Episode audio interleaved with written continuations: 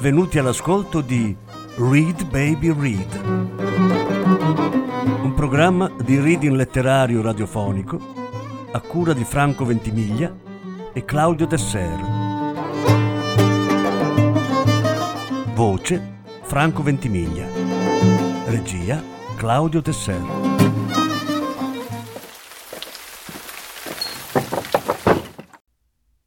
Patrick Modiano, Sconosciute. Undicesima e ultima parte.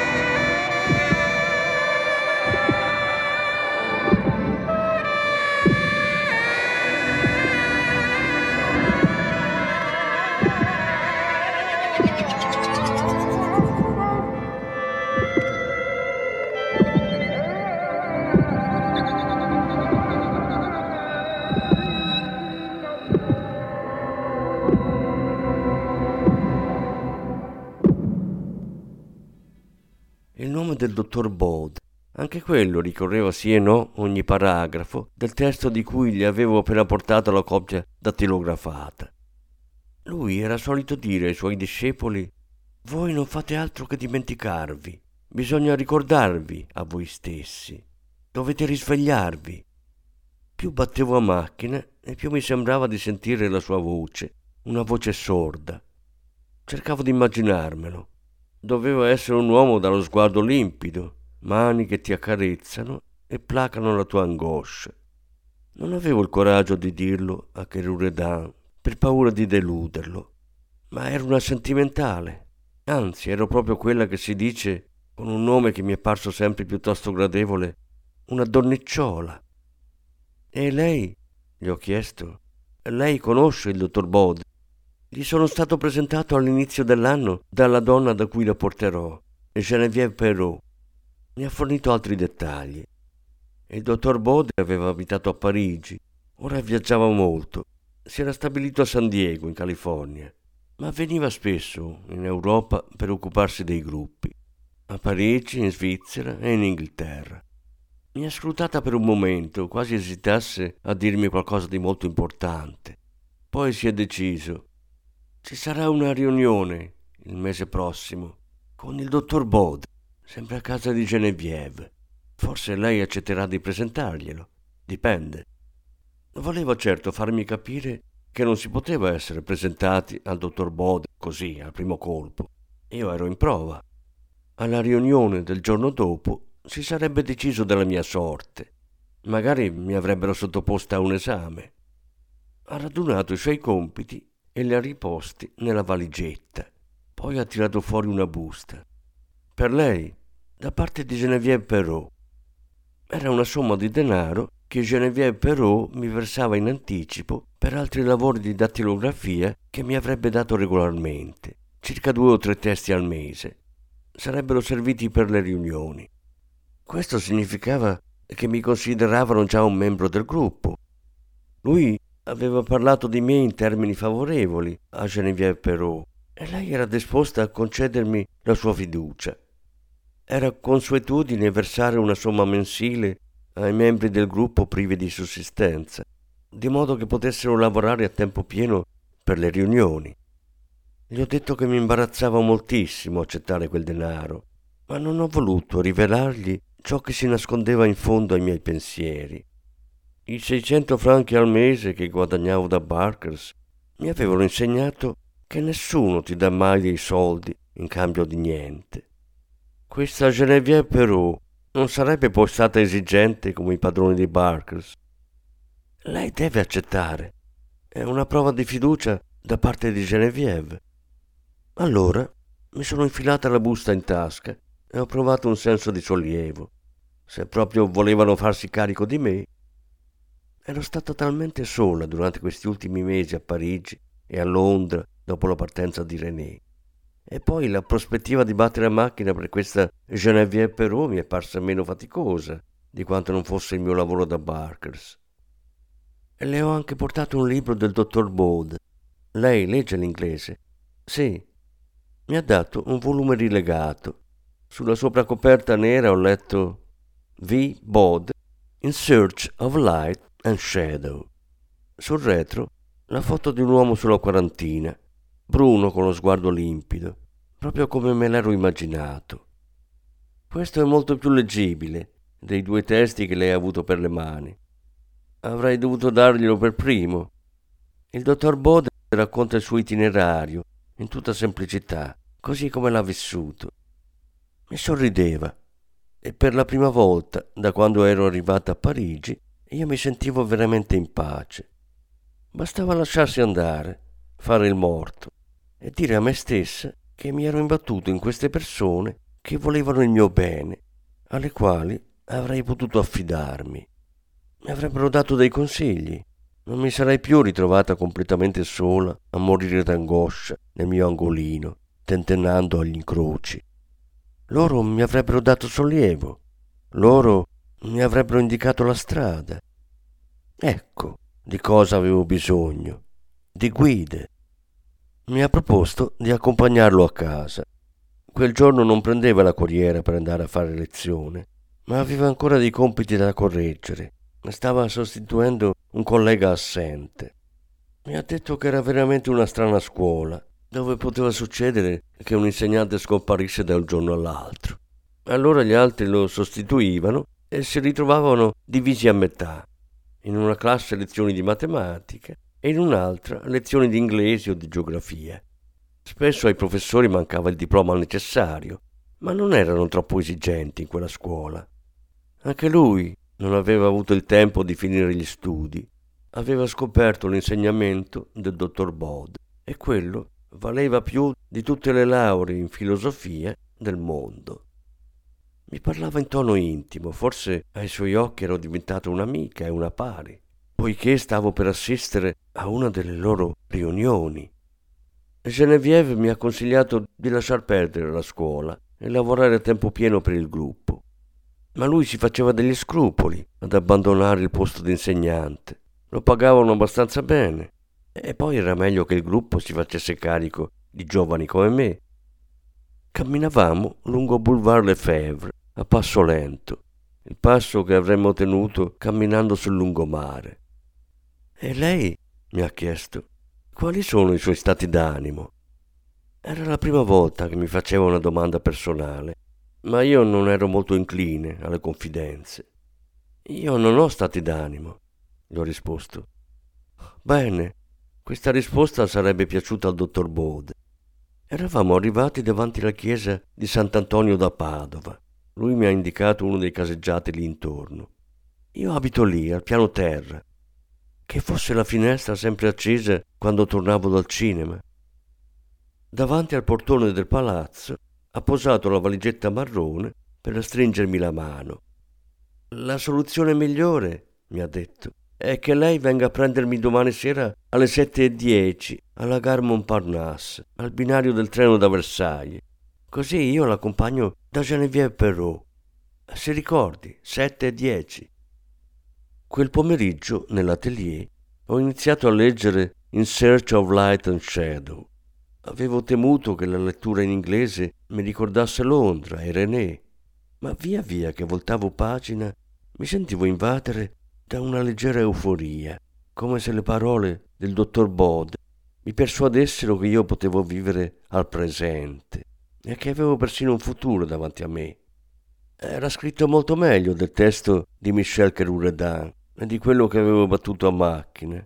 Il dottor Bode nel suo libro non utilizzava tutti quei termini dotti, risveglio di sé, lavoro su di sé, pose, movimenti, e quella formula che ricorreva altrettanto nei soventi due testi e che io ogni volta battevo a macchina senza capire. Chiave d'ottava. Raccontava semplicemente i dubbi e le angosce della sua giovinezza, che non erano diversi dai miei, e il modo in cui era riuscito a vincerli. Non avevo la sensazione di leggere, bensì di ascoltare una voce familiare che mi sussurrasse all'orecchio. Il dottor Bode era nato a Lambeth, un quartiere povero di Londra, che io non conoscevo, se non per averne viste alcune strade dal finestrino di un treno, subito prima di arrivare alla stazione di Waterloo.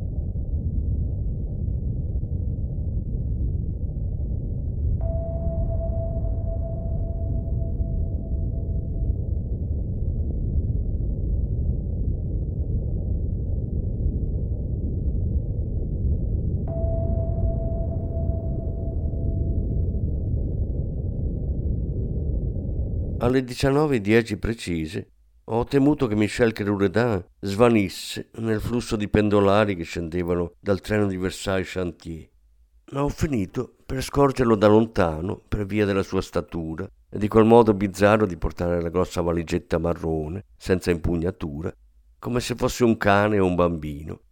Abbiamo preso il metrò, eravamo in piedi, stretti gli uni agli altri, ma questa volta io non provavo più il minimo senso di panico. C'era qualcuno che mi accompagnava e il libro del dottor Bode, che avevo finito a tarda notte, mi aveva dato una gran calma. Siamo scesi a Convention. Kerouredan mi ha detto che Geneviève Perrault abitava lì vicino, all'inizio di Rue d'Ombale. In seguito mi sono recata spesso a casa di Geneviève Perrault, seguendo percorsi sempre più complicati per evitare il mattatoio e le strade in cui temevo che si trovassero le stalle dei mercanti di cavalli. Mi ricordo che subito dopo il cinema Versailles tagliavo per una stradina alberata su cui il fogliame si chiudeva a volta. Credo che fiancheggiasse il muro dell'ospedale di Vaugirard. Ho il ricordo di un sentiero profumato dai tigli.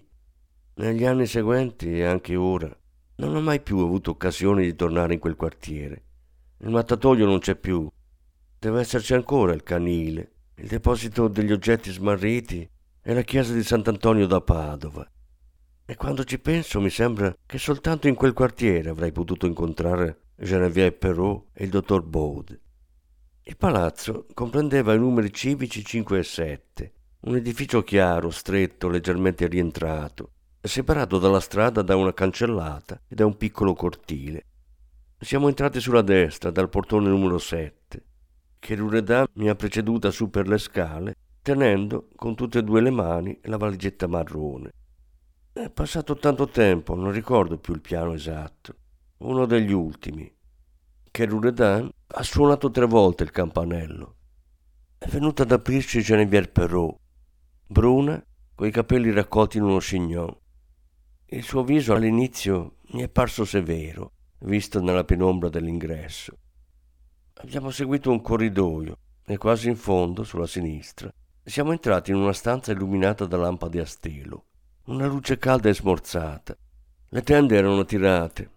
Si è alzato un uomo. Ho riconosciuto dalla statura il tizio che era nella foto insieme a Michel Kerouredan in aprile-maggio a Récoulonges. È rimasto immobile per un istante, quasi nella stessa posizione della foto, dove teneva il libro aperto. Poi ha fatto un cenno col braccio a Michel Kerouredan e si è voltato verso di me. Mi chiamo Gianni. Sono davvero contento di incontrarla. La sua voce era più bassa di quella di Kerouredan. Gli ho stretto la mano senza dirgli il mio nome. Gli ballava addosso un vecchio abito di velluto grigio. Geneviève Perrault mi ha sorriso. Mi è sembrata più giovane che nell'ingresso, e quel severo chignon contrastava ora con la dolcezza del volto. Il suo sorriso leggero, misterioso, mi avvolgeva insieme al suo sguardo. Due occhi verdi. Indossava uno chemisier rosso scuro. Nessun gioiello. Nessun anello, tranne una catenina al polso.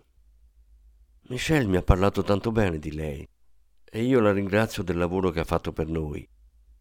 Parlava con voce chiara, con un leggero accento parigino. Michel, Kerouredan e Gianni si erano seduti a gambe incrociate sul tappeto di lana. «Si sieda», mi ha detto, sempre con lo stesso sorriso, e mi indicava il tappeto.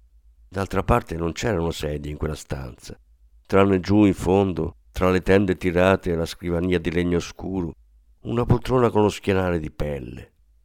Si è seduta anche lei a gambe incrociate, il busto molto eretto. Lì sul tappeto noi quattro formavamo un cerchio, come se ci accingessimo a giocare a un gioco di cui non conoscevo ancora le regole. «Faremo una lettura», ha detto Geneviève Perrault, con la sua voce chiara. «Qualcosa di semplice ed essenziale per festeggiare l'arrivo della nostra nuova amica». Michel Kerouredan ha aperto la valigetta marrone che aveva posato accanto a sé e ha tirato fuori parecchi fogli, li ha tesi a Gianni. «Leggerai tu», ha detto. Gianni ha cominciato a leggere con una voce lenta, la voce di un attore di teatro classico o di un tenore. Ho riconosciuto un passo del libro del dottor Bode. Raccontava un sogno che aveva fatto all'età di undici anni. Fino ad allora era stato un bambino uguale a tutti gli altri bambini di Lambeth, con dei genitori che assomigliavano a tutti gli altri genitori. Si fondeva nel color mattone delle case, nel grigio dei magazzini, nelle pozzanghere sui marciapiedi. Quella notte aveva sognato di sorvolare il quartiere a bassa quota e riusciva a riconoscere da lassù i passanti, i cani, gli edifici in cui abitavano i compagni, tutti gli incroci che gli erano familiari. Era una domenica mattina e lui aveva visto anche suo padre affacciato alla finestra e tutt'intorno gli altri quartieri di Londra, il dedalo di strade, il brulichio di gente, le automobili, perdersi all'infinito. Gianni leggeva sempre più lentamente, lasciava pause di silenzio tra una frase e l'altra, così il testo assumeva il ritmo di una poesia. La voce diventava sorda, era ridotta a un mormorio che mi cullava. Geneviève Perrault, il busto sempre ugualmente eretto, mi fissava con i suoi occhi verdi e mi avvolgeva nel suo enigmatico sorriso. Le sue mani accarezzavano la lana del tappeto, mani sottili, lunghe, dalle unghie tagliate corte. Kerouredan teneva la testa bassa, le braccia incrociate.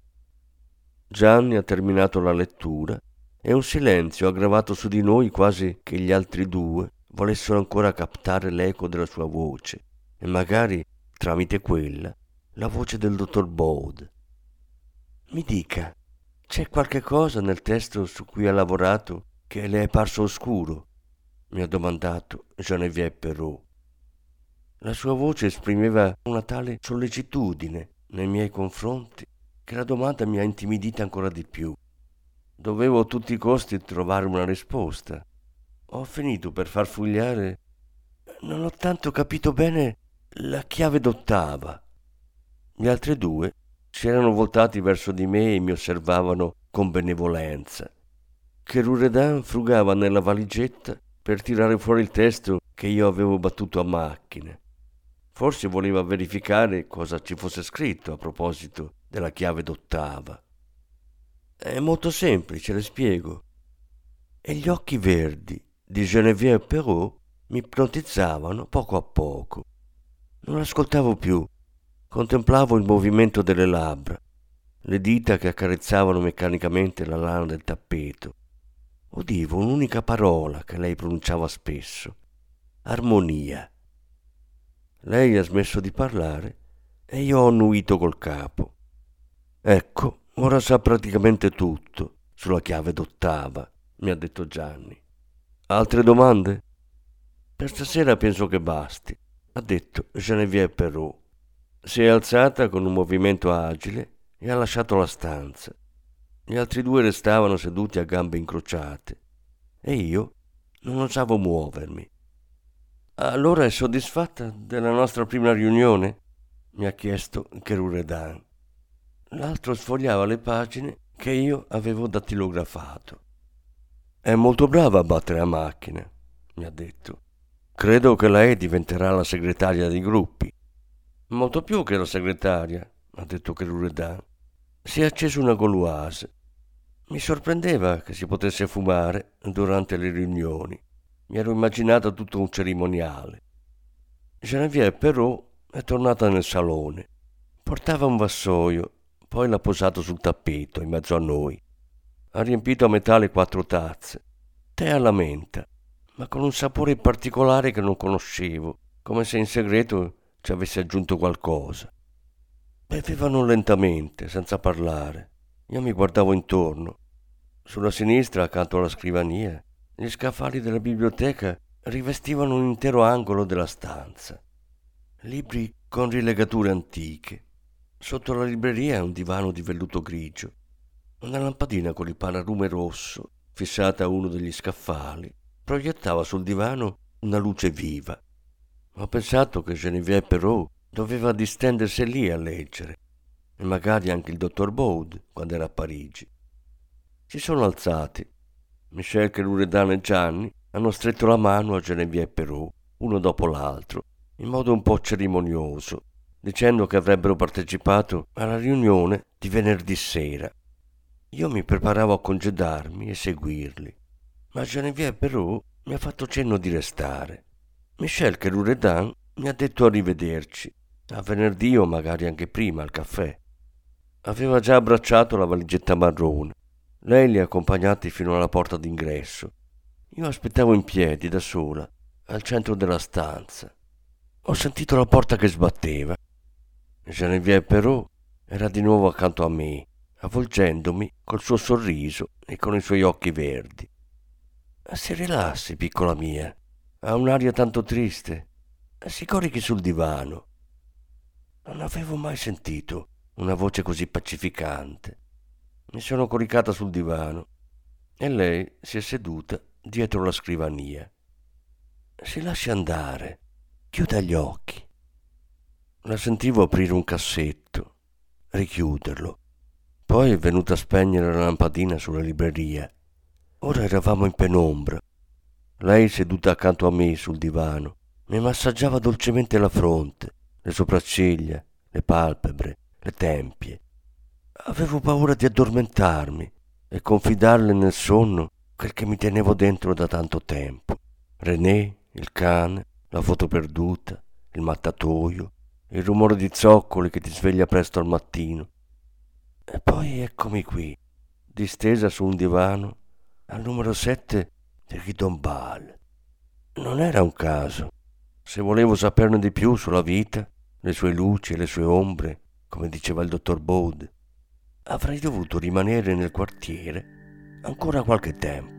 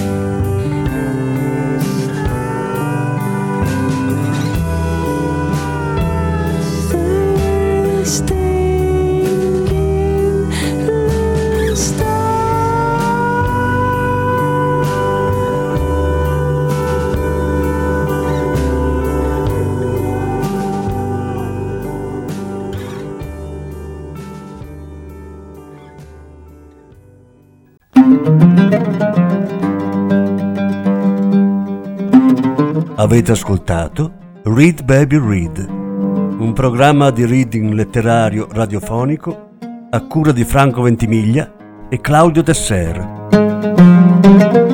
Grazie per l'ascolto, alla prossima settimana.